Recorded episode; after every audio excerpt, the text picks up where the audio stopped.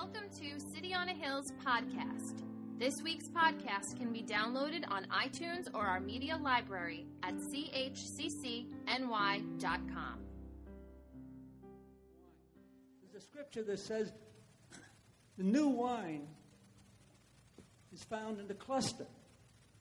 Cluster of grapes that come together, that are willing to be crushed into a new wine, will be what God is doing in this hour. And it's exciting. God is moving cross culturally.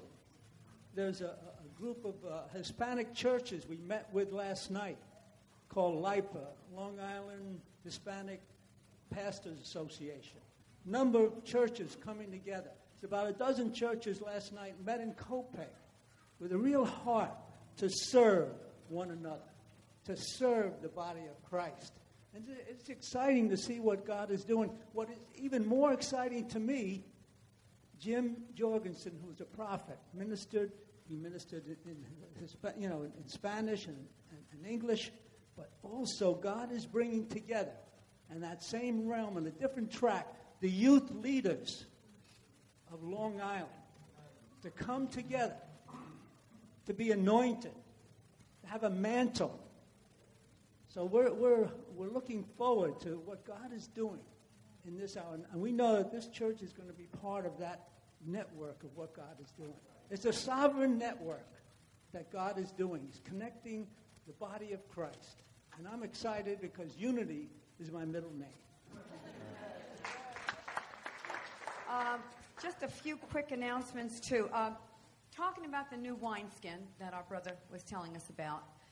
Uh, the leadership here, we've been praying and thinking and talking about the Christmas breakfast. Is, is this exactly the wineskin that God wants us to do again this year? And there's been discussion uh, a long time about it. So, what we've decided is we're not going to have our traditional uh, Christmas breakfast this year quite this way. We're going to be waiting on God in the beginning of the year for next year to see what, if there's something, uh, what the difference, the different way God may want us to do this. But in the interim, we're certainly not going to wait till next Christmas to reach out. What we've decided is on the 15th, that Sunday, and the 22nd, two Sundays right before Christmas, what we're going to do is we're asking you, we're going to try to set up like a, a, breakfast. It's going to be a little bit more relaxed. We're still going to have bro- uh, Brother Tom, Pastor Tom's going to be here uh, on one of those Sundays. And uh, what we're going to do is have it more relaxed, breakfast, you know, um, a, drama skit, uh, the word, a short word. We're asking you, how many of you watched the uh, John Ortberg DVD uh, where we talked, we saw Linda Wilson? The bus driver, remember the bus driver? You know, just there are people in your life that you you're with all all the time. You may work with them, you may um, meet them at the store occasionally, neighbors. We believe that this is the hour for, for God wants us to, to move out, and we believe His Spirit is moving. And everywhere you go, the church is saying the same thing everywhere. It's time for the church to move out and be a blessing to the world be a blessing to the world. So there's somebody, at least somebody, that we believe God wants you to invite to church on one of those Sundays. Uh, we believe that you know God's going to take down the powers that maybe some people uh, you know that are exist for a Sunday morning church service, but we believe God's doing something new. So expect some changes in the people around you. Amen. So that's the uh, 15th and the 22nd. Just another real quick um, note. Um, I hope you're, you're reading the email bulletin that goes out every week because you are, arms. I hope you are. Um, because we put some things in there that we think are particularly strategic for the hour or particularly important. Uh, a few weeks ago, I put in an article by Watchman Nee on um, how to talk to a, to a person, to an uns- a person doesn't know Christ. And it, it is the best article I have ever read in my whole entire life. And I'm not, I'm not throwing words around. It really changed my whole horizon. It's very, it was very, very meaningful for me, and I feel like it's, it's really a clarity. So if you haven't gone on the email and looked it up, will you please do that? It's an article by Watchman Nee, N-E-E. Well, I was telling James, you know, sometimes when you're in the middle of something, it's difficult to see Uh, and so sometimes uh, third party, somebody like me who's a pastor in another place. And so, as someone who's a little bit outside looking in on something like this, I mean, 800 meals on Thanksgiving Day, and not only that, but the year round feeding and the blessings are us. Sometimes when you're in the middle of it all, you can't really appreciate what a blessing your church is being to the community. And so I, I, think it's good that that stuff gets highlighted from time to time, usually around this time, but it goes on. But let me just add the, you know, if I can be a cheerleader for you, keep it up. Don't get discouraged. Keep going. And what you're doing is blessing a lot of people. And it is not easy. And so I looked at James. I said, These people are all volunteer, right? And he's like, It's volunteers. They're just crushing it. And so uh, I'm proud of you, and I'm proud to be a part of your larger family. For what that's worth, old Pastor Tom is proud of you. I don't know. There you go. I don't know. For what that's worth. Uh, but I mean it. That, that's awesome. And so keep it up. Yep. And uh, you're blessing me personally uh, by being here. And also, James is going to preach on November 22nd is Friday. She gives birth. So 23rd, 24th, that Sunday, James is going to preach for me. So, like, that's good. And so, on behalf of Jackie and me and everybody, we appreciate that. So, lots of good stuff. Uh, last week, I began a little mini series called John Come Alive. And the point of last week was John's point in writing the whole gospel. Do you remember that? Last week, John says why he wrote the book. He'll tell you in John chapter 20, he'll tell you, look, Jesus did all these things. He did a lot more things than I even had time or space to write. But the things that I've written are written. Do you remember this?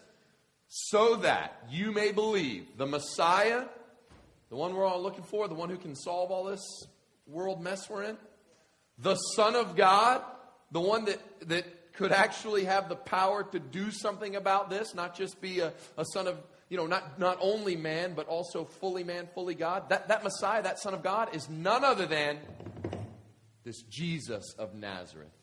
And that by believing in him, you could have life in his name. So that's the point why I wrote the book. So he's going to say, I'll give you these seven signs that he does, one through seven in the first half of the book. You're going to see that not a lot of people believe. A lot, some do. Not everybody does. And then the back half of the book, you're going to see his death, burial, and resurrection. Some people call that the eighth sign, as in seven days of creation, new creation. Look what he's doing. Whatever, he's saying, look, th- this is it. Here's the evidence. Read the book of John and, by, and, and believe that Jesus is the, the, the, the Messiah, the Son of God, and that by believing you could have life in his name. So he's trying to bring everybody to a point of decision. Now, let me ask you are you like me? When you have a really tough decision, uh, are you good or bad at making big decisions? Some of you have gotten good at it because you make decisions all day long in your workplace uh, uh, or in your family. Others of you still struggle with making decisions. Do any of you do the, the list when you have a really big decision? It could be between two really good things or, or really bad things, and you're choosing the lesser of two evils. Do any of you make the list of pros and cons? Do you try to, you, have you ever said, man, if I only knew the future, I could make this decision? Like, Duh, you know, right? If only I knew the outcomes that would come from this or the outcomes that could come from that. And it's such a, and the more important the decision, the bigger the decision, the more and more difficult it becomes because there's all this pressure. What if I make the wrong decision? So you go and get advisors, you go and get counsel. What do you think? What do you think? You toss and turn all night. And at the end of all that, what do you finally do? You do what I do. You delay it. Again, you're just like, maybe, you know, and you keep delaying it. And the more difficult the decision, the more you put off deciding until eventually either something happens where you don't have to decide about it anymore. It's like, you know, finally I don't have to decide. That sale has passed. And so, you know, well, should I buy the house or not? Well, if you wait long enough, your decision will just sort of vaporize. You don't have to choose anymore. It's been sold. You know what I mean? So you sort of wait, or there's some deadline, right? The registrar of your university emails you you are a fifth year senior. You must declare a major, right? You know that moment?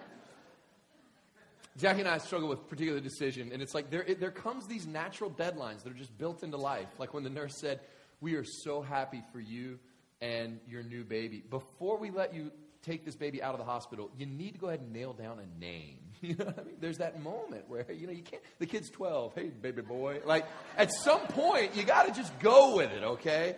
Uh, uh, uh, the, these deadlines can be so scary. But if you're like me, what we generally do is I don't like either and I don't like or. Like, I don't like either of these choices. There's so many negatives that would go if I did this route. Meanwhile, there's so many negatives if I did this route, and I can't do, I can't, I can't do nothing.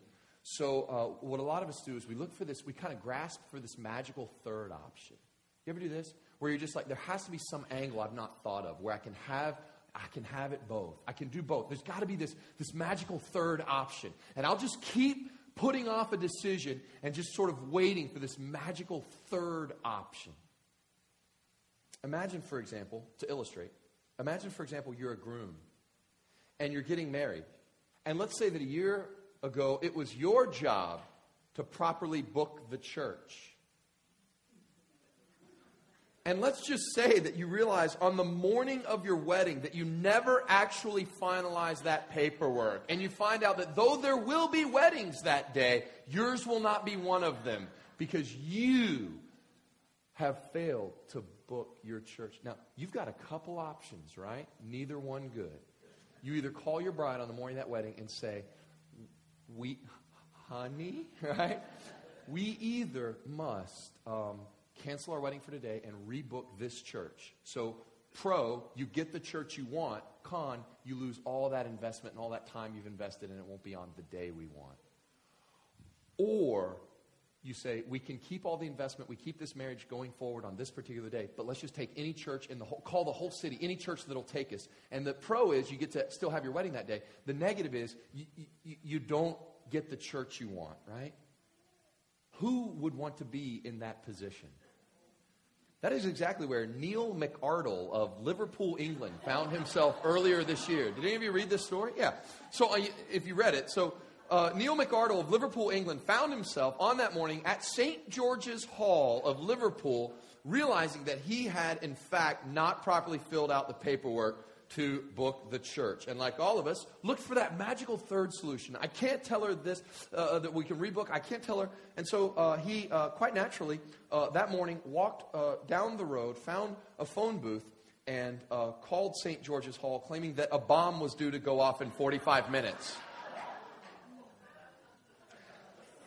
St. George's Hall was evacuated. Police were called in, to which he stood there next to Amy Williams, his fiancee, in the street in her wedding gown, going, Not my fault, honey, bomb threat. Craziest thing. Yeah. McArdle is in jail now. Uh, he.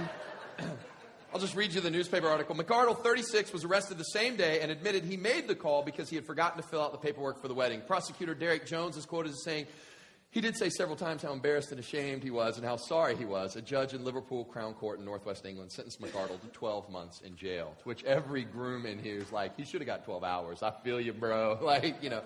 But um, there are so many things I want to say about this article, not the least of which is how scary is your bride? that you would rather go to jail then tell her, honey. I... We're not going to talk about that. But we are going to illustrate how, um, uh, according to the article, they're actually still together. Ridiculous. We, we, you know, we think that's comical, but we've all tried to do that. It's like when, when, when two options we don't like, I just want to hang out in this land called undecided indefinitely. And the whole point of John's gospel is little by little to move you out of this undeclared when it comes to Jesus Christ. Like for, against, and little by little, he's squeezing out the middle ground of undeclared. Like it's not at first. See, at first, there's all this talk about, like, well, Jesus, you know, you can sort of hang out in the first few chapters, first few signs, and you get this notion that, like, Jesus is just a good guy. Jesus is just a good prophet. He's a good teacher. I tell you, he does all these nice things, you know? Like, he's not, you know, I don't have to declare for or against. I don't have to determine this stuff. I'll give you an example. One time, he turned, uh, this, this party, this, this wedding, had run out of wine, and Jesus saved the day. He turned water into wine to keep the party going. See what I mean? So nice. There was another time when all these people were really, really hungry.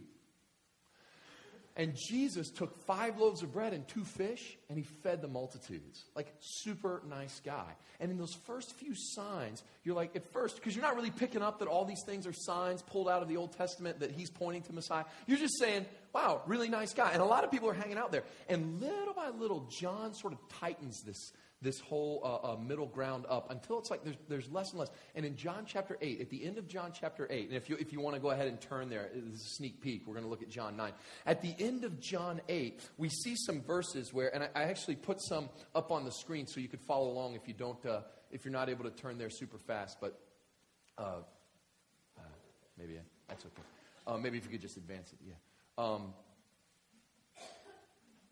well, anyway, the, the, the, okay, perfect. At the, uh, at the, there, there's this dialogue between Jesus and the Pharisees. His heart breaks, and the Pharisees say, "What are you? What are you greater than Abraham?" And he says, uh, "Very truly, I tell you," Jesus answered, "Before Abraham was born, I am." Now, some of you that'll mean a lot too. For others of you, look at that and you're like, "Well, the only thing this tells me is that Jesus had like very bad grammar."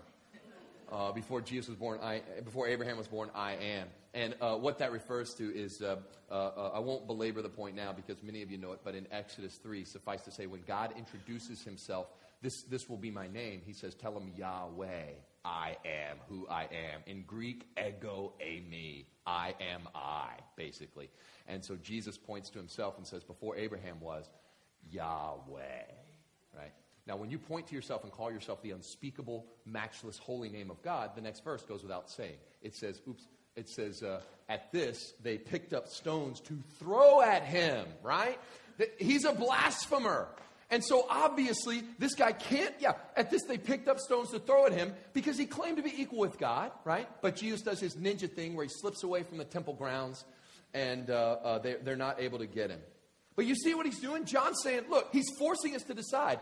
Either Jesus is who he says he is, and he is, you got to worship him as Lord, or you've got, you really, the Pharisees had no choice. They weren't supposed to do it in mob violence. They were supposed to do it in the, like, you know, proper confines of a trial, not, not mob violence. But, but they weren't wrong for, for stoning somebody if he wasn't, in fact, God. So, what's the Bible saying here? What does this mean? What it's saying is it's not okay to be neutral when it comes to Jesus, right? The one who put this most famously, um, I don't know if you've ever heard of, I know Pastor James. Uh, have you ever uh, mentioned to your people about C.S. Lewis? Has that ever? Never, right? Not one. Yeah, didn't even know? You should read him. You'd love him. He's, he's great. A little inside joke, I'm kidding. Uh, a big fan of, James, of C.S. Lewis, C.S. Lewis is, is, James and I both, and so he's probably read this quote to you before. They call it the uh, okay, I'll try it again. Let's see if this does it perfect. They call it the trilemma. I put part of the quote up here. I, I, don't, I don't do this. I never just read to you a big passage, but I have to. Lewis says in Mere Christianity, just part of the quotes up here. Lewis says in Mere Christianity, the one thing that got to him, the one thing he was like, the one thing you can't say is the thing I hear all the time.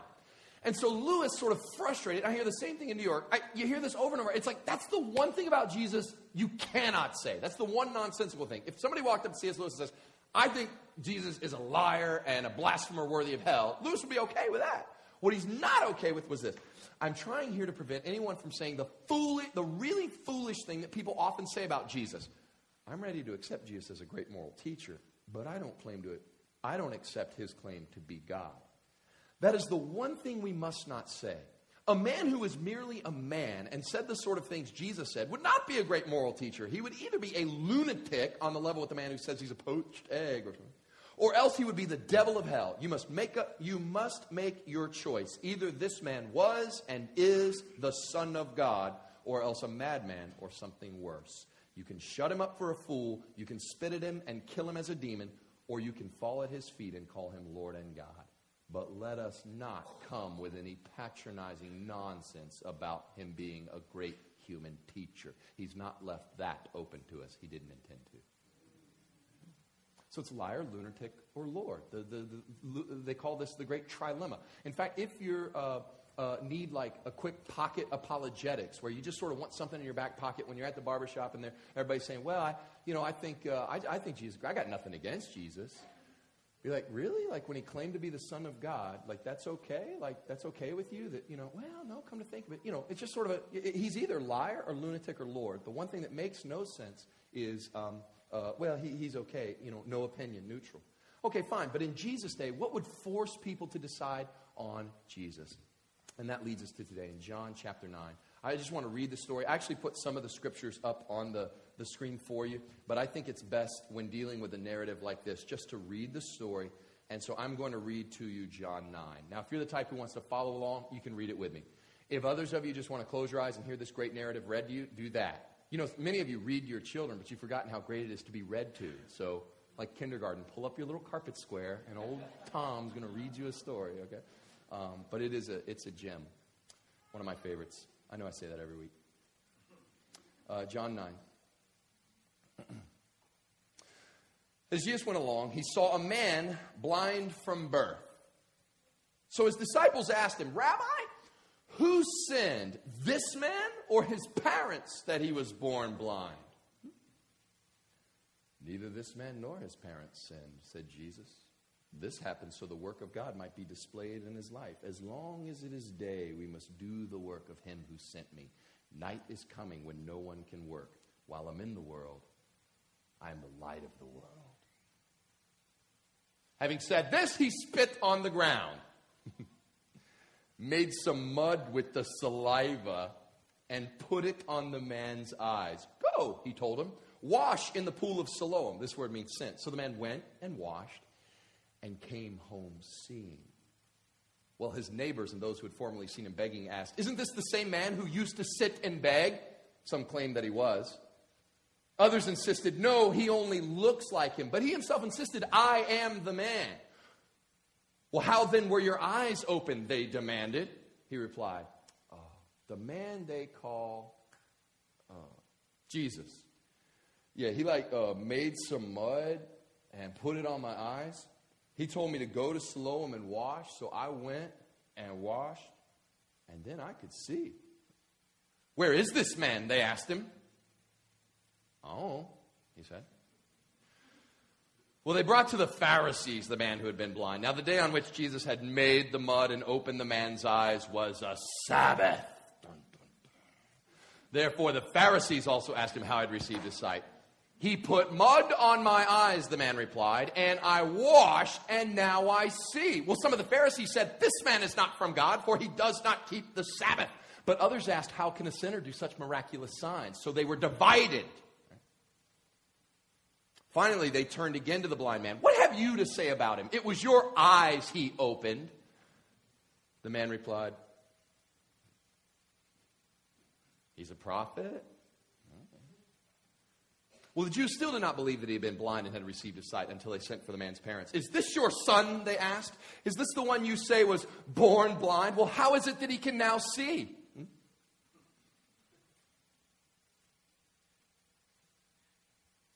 We know he is our son, his parents replied.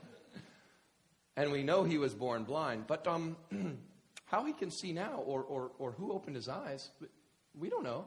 Uh, Ask him. He's of age. He'll speak for himself. See, his, his parents said this because they were afraid of the Jews, for already the Jews had acknowledged that anyone, uh, uh, already the Jews had decided that anyone who acknowledged that Jesus was the Christ would be put out of the synagogue. That's why his parents said, He's of age. Ask him. So a second time they summoned the man who had been blind. Give glory to God, they said. We know this man is a sinner. He replied, Whether he is a sinner or not, I don't know. One thing I know I once was blind. Now I can see. What, I mean, what a story, huh? So, uh, in the, um, the, the, the story starts off with this false either or.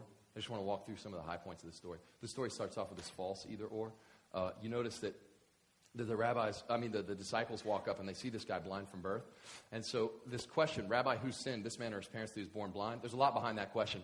see, there was this theology that though the Old Testament tried to stamp it out, and though preachers ever since have tried to stamp it out because it's not at all from God, there's this, there's this doctrine that um, if you've got some problem in your life, if you are disabled in some way, uh, that's simply God punishing you. Okay? Simple as that. One to one correlation. Uh, this is basically uh, karma. Right? You did something bad, and the powers and forces that be have punished you. They believe in God, so obviously God is the one punishing you. Simple as that. Okay? Now, if you tell me, um, hey, I think the world is messed up in general because of sin, I can get with that. Like, I, yeah. But if you're saying the particularity can be traced back, then I would just say, read the book of Job, like over and over again. Job's going, I'm a righteous man. I haven't done this. And his friends are like, What'd you do? Right? he's so mad at you for something, right? When in fact, that wasn't the case at all. You see? So over and over, the Old Testament tried to stamp it out, but they couldn't do it. So obviously, this guy did something horribly wrong, and God punished him with blindness. Case closed. The trouble is, this particular blind man throws them a theological curveball. Why? Because he's blind from birth. Now that's a head scratcher. What did he do that God punished him if he didn't have a chance to do anything? So disciples are like, What do you think? I don't know. Good question. James and John, sons of thunder, are like, We can tell you, it, it's his parents, believe me. Because ask Thunder, trust me. Like, we pay for old Thunder, whatever. Like, they're talking it out, they're going, No, no, no. And people are saying, But that's not fair, right? And so Andrew's like, no, no, no, no, no, I got it, I got it. Or maybe, you know what, maybe Philip, maybe like the, the spreadsheet, the guy who was like, eight months' wages will not feed the 5,000, all right, you know, that guy? Or was that Nathaniel? Whatever, whichever one. They're the ones that are like, no, no, no, I got it, I got it. God is punishing him retroactively for the sin that he has not done yet because in his foreknowledge, he knows he's going to commit the sin and is zapping him retroactively for the sin he hadn't done yet because he knows he's going to commit it one day. Right? To which they're asking, everybody, what do you think? Thomas, you believe that? I doubt it. You, you see that coming a mile off. Right? So Peter's like, I got it, I got it, I got it. Neither, no, no, no, no. He sinned in the womb. He was an evil little fetus who kicked and punched and did all these things, right? And Andrew's like, How are we related, bro? How are we even related? Look at your nonsense. They're fighting all this out, and suddenly two things crack me up. One is the blind guy's hearing all this. Like, can you imagine? Let's talk about him like he's not even there. And that's, by the way, that's how we treat people in great pain, is it not? Like, hey, you are a theological quandary to be solved. Instead of, hey, I'm a, like, the blind guy's eventually like, you guys know I'm blind, not deaf. Like, I'm, I'm getting all this, right? The second thing is they remember, like, oh yeah, Jesus. Jesus here. Oh, he's always figuring these things out. So, Rabbi, we've got it solved. We, uh, all we need you to do is just choose from our pre selected options, okay? We've got you in this box, and we know the answer God, you must fit in a human theology box. So is it A or B? And God's like, stupid box. Like, uh, he says, uh, neither this man nor his parents sinned. I think I got that one up. I can't remember which one. No, didn't have it. So I'll tell it to you. Neither this man nor his parents sinned. This happened so the work of God might be displayed in his life. Now, uh, he doesn't mean there that his parent, everybody knows, he, he doesn't mean his parent and him, that they were like sinless perfection. No, no, no. He's saying, don't try to pin this thing on either the parents or this man, because this was done so the work of God could be displayed in his life. Now, there, the, the blind guy surely perked up at that. He's like, I've heard my whole life that it was my parents' sin. To which I don't, I don't get how that's fair. Like, your parents didn't sin, and if so, like, what, you know? And I don't, I've heard all my life how I sinned, but I didn't, I was blind from birth, you know? the, the in the womb thing was new, but it's ridiculous, right? And so he's going through all that, but he's never heard, neither this man nor his parents sinned. This was done so the work of God could be displayed in his life. Never heard that. Uh, he'd never even um, thought about that, that, that maybe, you know, uh, uh, uh, Jesus Christ, the arbiter of creation, does this thing where he spit on the ground, made some mud with the saliva, and put it on the man's eyes. Uh, two very serious things about that, and one uh, not as serious but just as important. But um, well, one is um, think about it Jesus Christ, the Word, like the Word in the beginning, where was the Word? The Word was with God, the Word was God. John chapter 1, just a few chapters ago, uh, uh, he talks about that, how there, there, was nothing that was made that wasn't made through the power of Jesus Christ, right? So God spoke it into being, and the Word is like the arbiter of creation.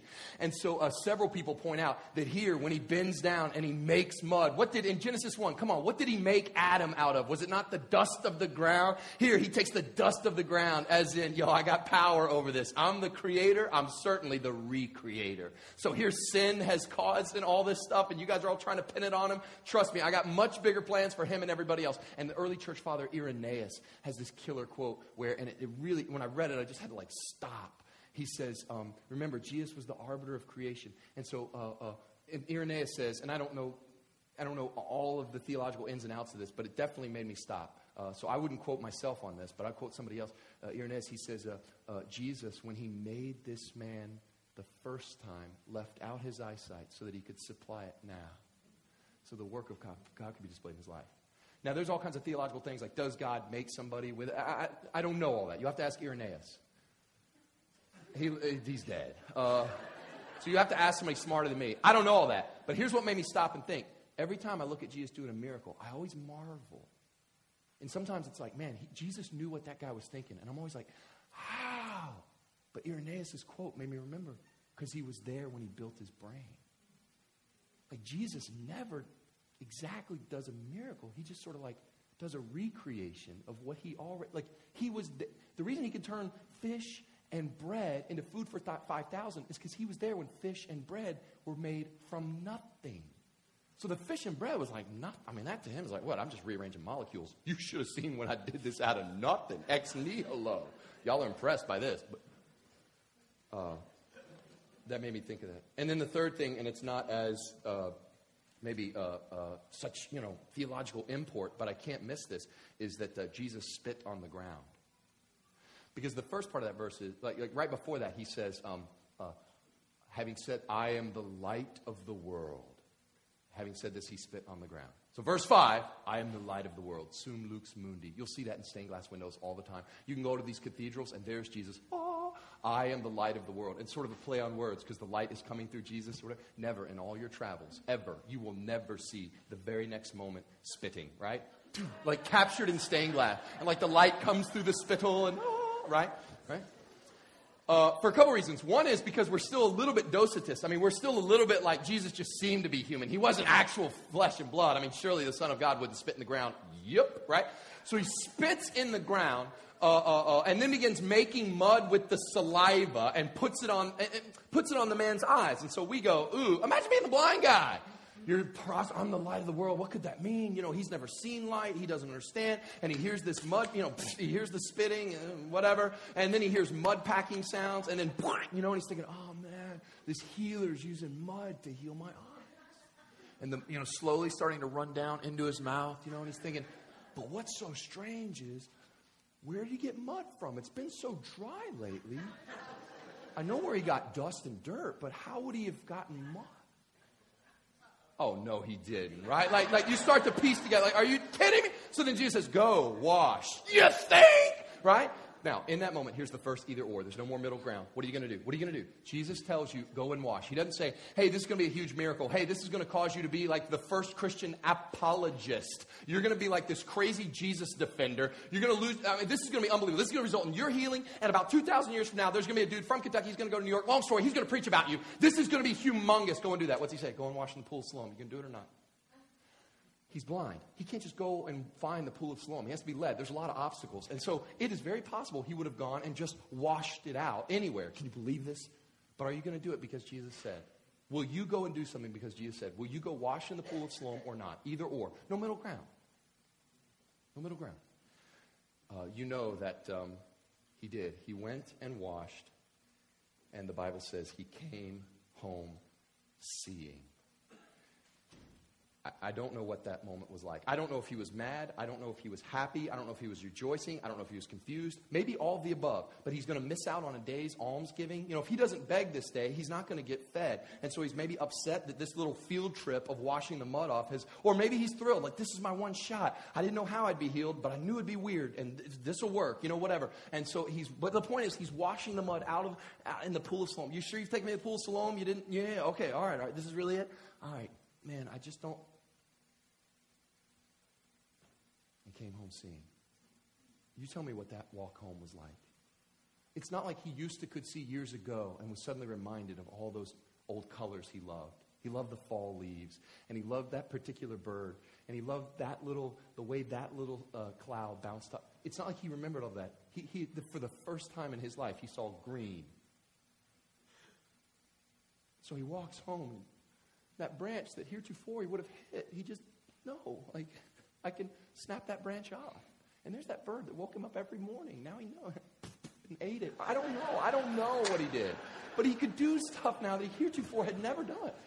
So his neighbors are now, see what's happening? Middle ground. What are you going to do about Jesus? And so they look for that third option. This is like, like well, obviously, okay, it, oh, they're starting to piece it together. If Jesus really is the healer and he's the one from God, then like he, nobody has power to heal like this. And so they look for that third option. The, the Pharisees do the same thing. And so they say, well, it's obviously a switcheroo. You remember that? His neighbors are like, no, no, no, this, because that is so out there, nobody's ever heard. Uh, first of all, healing the blind is crazy. There's like one reference, maybe in the Old Testament, to healing the blind, but no, but that was a person who used to could see. Nowhere, there is no, and the blind man is going to say this later, there's no Old Testament record of congenital blindness being healed. It's ne- never happened. So only God could do something like this. But if he's God, why would he have done it on the Sabbath? Ah, third option. It's, it's just a guy who looks like him, right? Not really the guy. And so he has to stand there and say, I am the man. Like, how ridiculous is this? I promise I'm really me. You know what I mean? It's like, quit. show me your birth certificate. Prove you're alive. That illustration was awesome in my head. I thought maybe it didn't, maybe it sort of flopped. But you know, what? this is ridiculous. I am me. And yet that's exactly what Jesus is having to do over and over, isn't it? Isn't Jesus just like that? Over and over again with the Pharisees, he's having to go, uh, yes, it's really me. And they keep asking him to prove all these things. He's like, to what authority do you want me to appeal to? I, like, I'm God. You, if everybody is blind, how does the light, what can the light do except testify to itself? So, anyway, um, uh, he goes through this thing where the man they call Jesus, and then little later on, the, the Pharisees get involved, and it's, well, but, but, but the Sabbath, and how could he, either he is a sinner or the one from God, and the, the guy says, I don't know, you, like, look in verse 17, they force him to decide, he's like, I don't know, a prophet. That's not full blown Christology. Yes, he's the one from God, he's the Son of God, Lord of glory, but it's a step in the right direction. My point is, he keeps, the middle ground keeps getting drawn tighter and tighter. And each time he's faced with these either ors, and he keeps ruling out the or. That's the whole point of this sermon, by the way. That over and over again, when he's faced with either or, he doesn't like what he doesn't like saying what Jesus is not, and so eventually he lands on what he is. That's all. So he says prophet here, and then he could he could have stayed there his whole life, I think. And this is, has everything to do with us. He could have stayed, like a lot of people I know, he could have stayed in the whole Jesus is a good prophet place. And ironically, it was the Pharisees who moved him out of that. It was the Pharisees who forced him into a point of decision. Is he just a prophet? They don't. No, no, no, because a good prophet wouldn't do this. The Pharisees force him into C.S. Lewis's sort of trilemma, don't they? No, no, no. I don't want to hear he's a good prophet. They bring in the parents for this mock trial. And how ridiculous is this? Is this really your son? Like, prove it. Yeah, he's our son. And you say he was born blind. Kind of thing you don't miss. Like, yeah, you know, what do you want from us? And he's like, well, then how was he? Ah, but that's the trick they said, now we realize what's really going on. They badgered him and just said, if you, if you say that this is really the Christ, you'll be put out of the synagogue. And so they're like, well, we, we like being in the synagogue. And in an ultimate parenting fail, uh, they leave this kid out to dry. And they're like, you know what? Just good luck.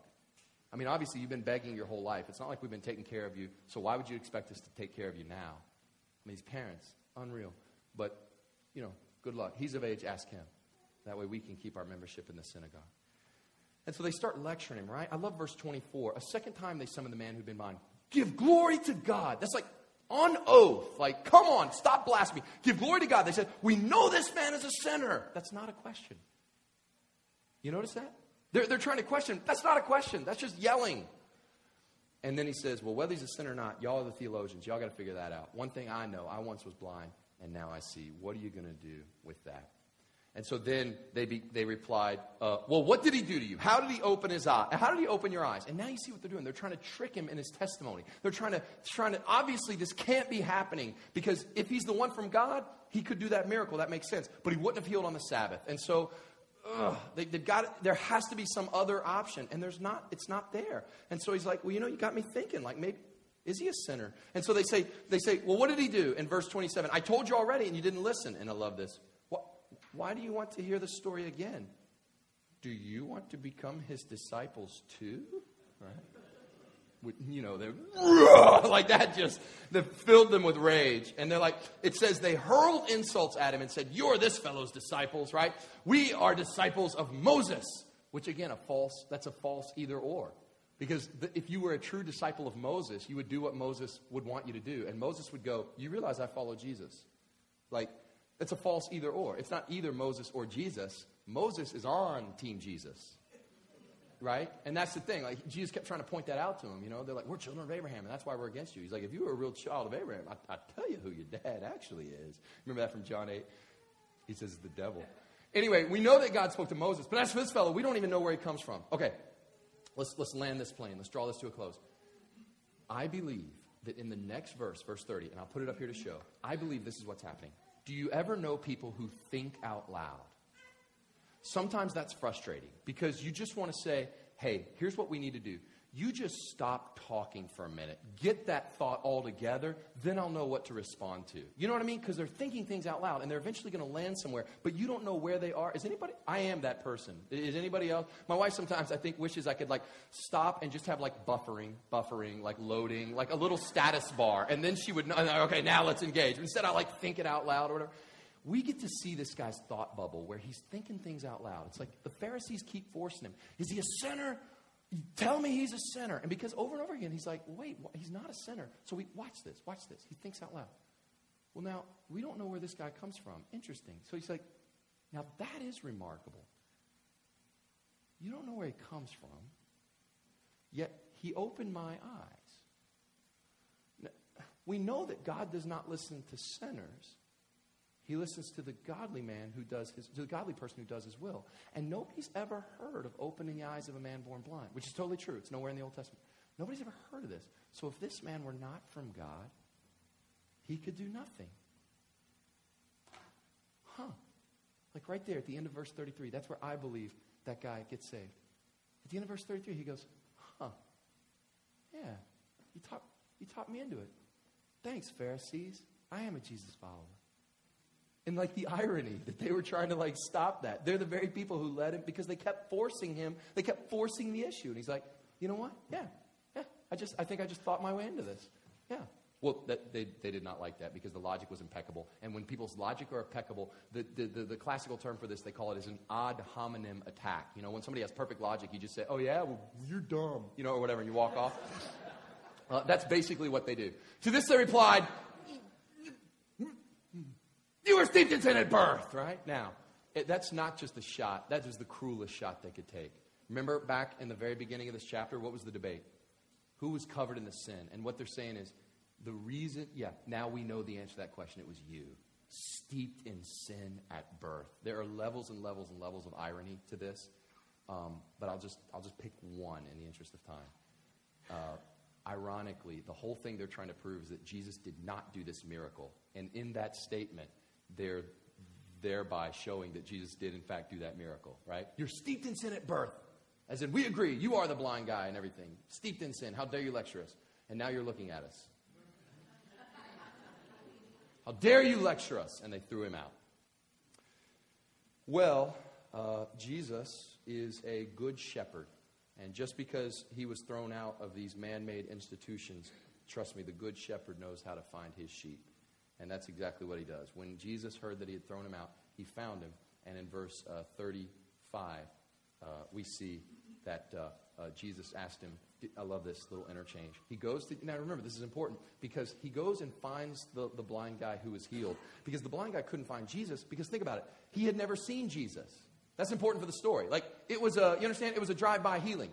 Uh, uh, well, walk by. But like he went to the pool of Siloam, Jesus was gone, so he had never seen Jesus. He had never laid eyes on Jesus.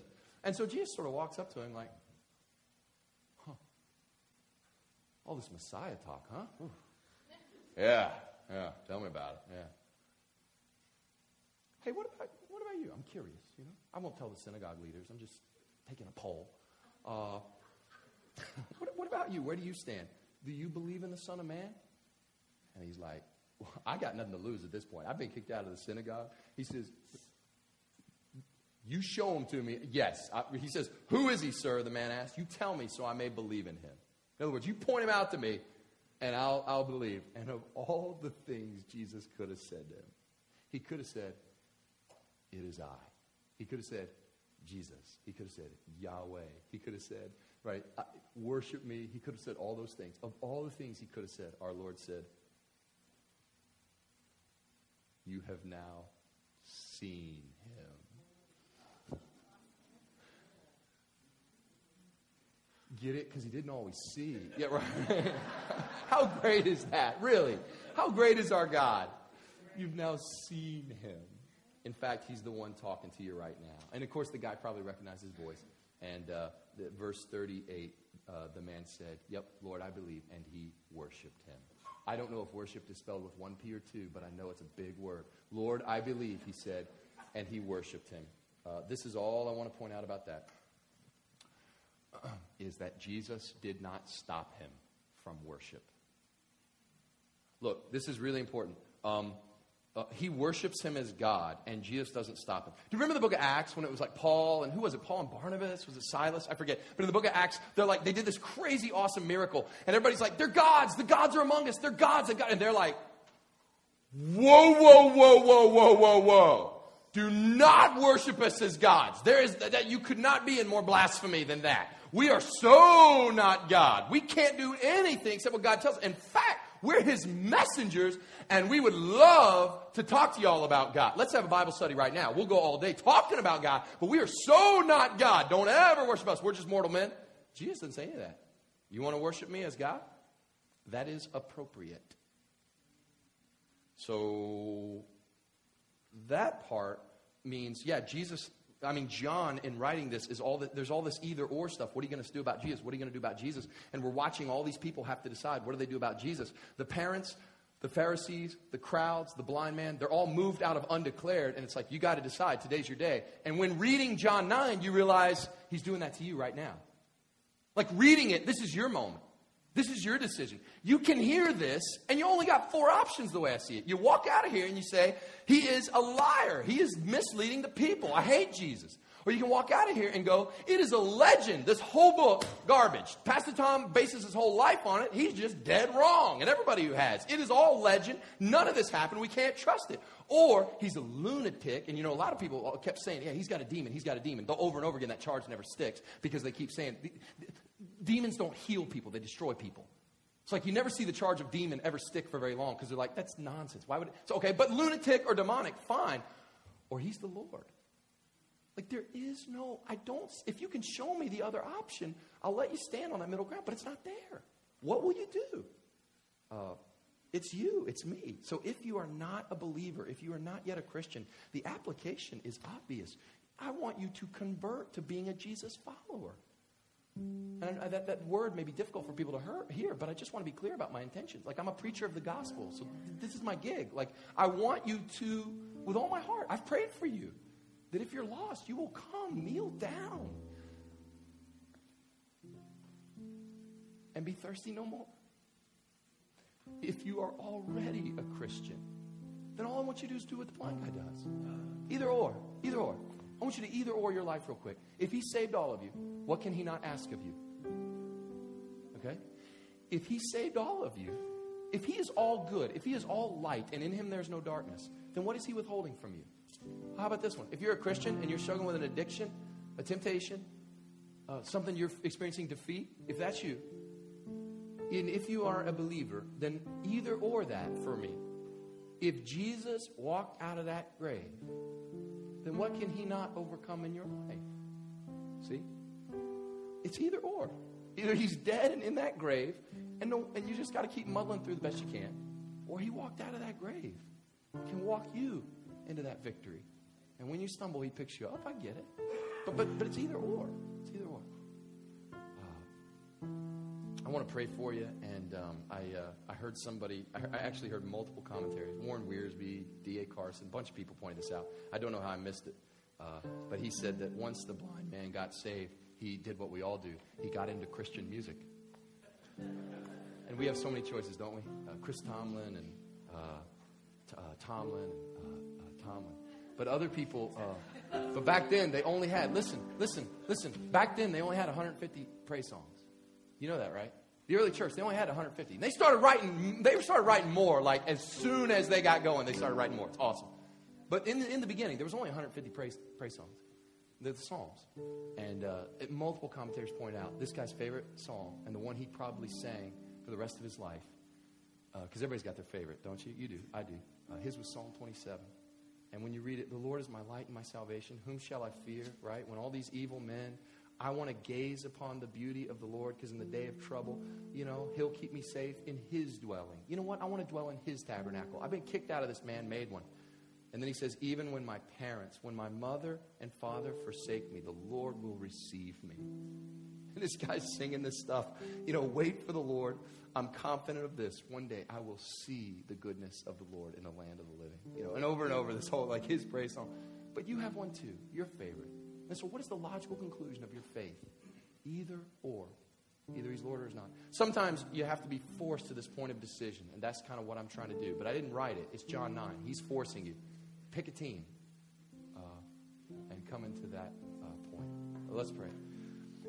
Father, we, uh, we ask for your grace so that uh, these words don't sound like um, judgment or condemnation, but they sound like uh, uh, grace to hurting hearts. And we ask, oh God, for your truth to weigh heavy on our hearts and that you would deny you would deny peace and comfort to people who need to be rattled and and convicted with this decision. And don't let them don't let them rest easy. Don't let them go home and watch football or sleep at night until they get right with you.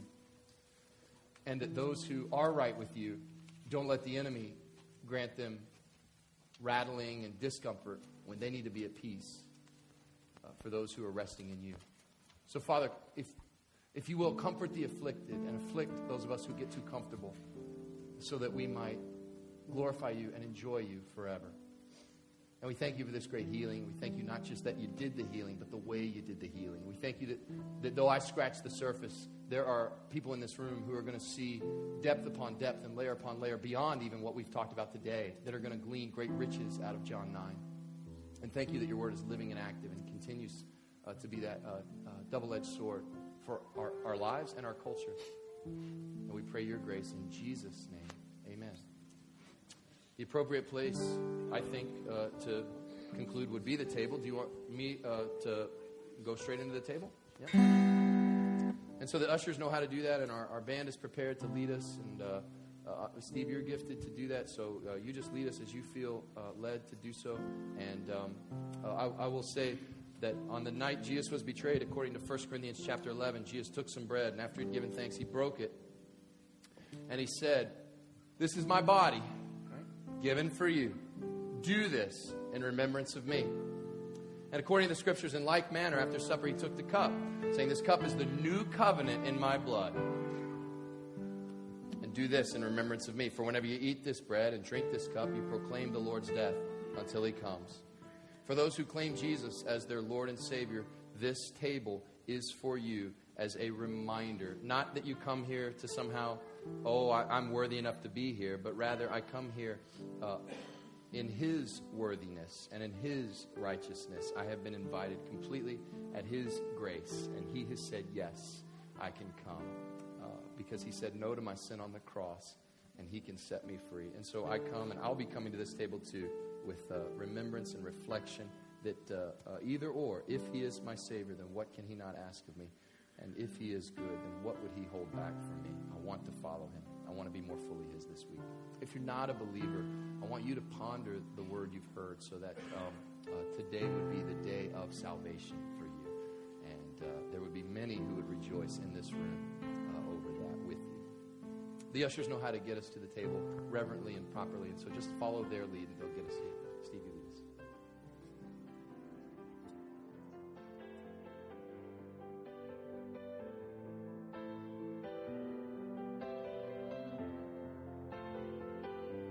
Thanks for listening to City on a Hill's podcast. For more resources, visit us at chccny.com.